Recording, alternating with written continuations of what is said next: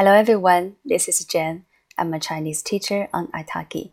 In another episode, we talked about the differences between 以前、以后、以来 and 以内.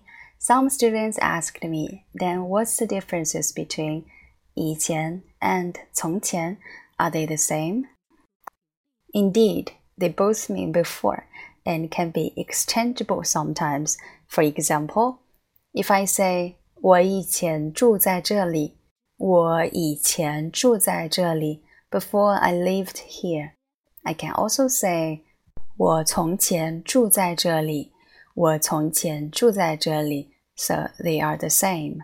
Or 从前我很喜欢看书。从前我很喜欢看书。Can also be 以前我很喜欢看书。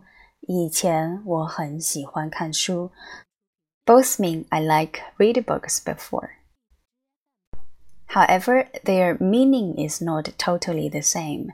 以前 can be used in more situations than 从前 because 以前 can be used after a time point or a time period in past tense, and it also can be used after a time point in a future tense, but 从前 cannot. However, both of them can use alone. Let's take a look at these sentences. 二零二零年以前，我一直住在中国。In this sentence, 以前 is used after a time point in the past. 二零二零年以前 before 2020. So we can't replace 以前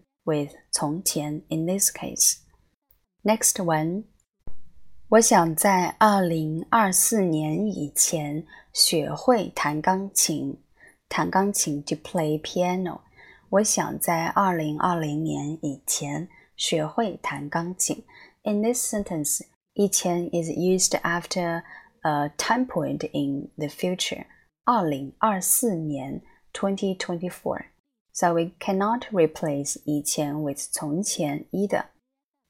Another case，三天以前我给他打了电话。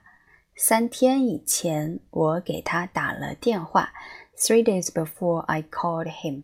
In this sentence, 以前 is used after a past time period, which is 三天, three days, three days before so we cannot replace 以前 with 从前 either because it doesn't make sense. Now here's a question for you. Which phrase do you think we should use in the following sentence? Blank. 你可不能再这样了。Blank. 你可不能再这样了 which means you cannot do this anymore. So, which one do you think we should use to fill the blank? That's all for today's class.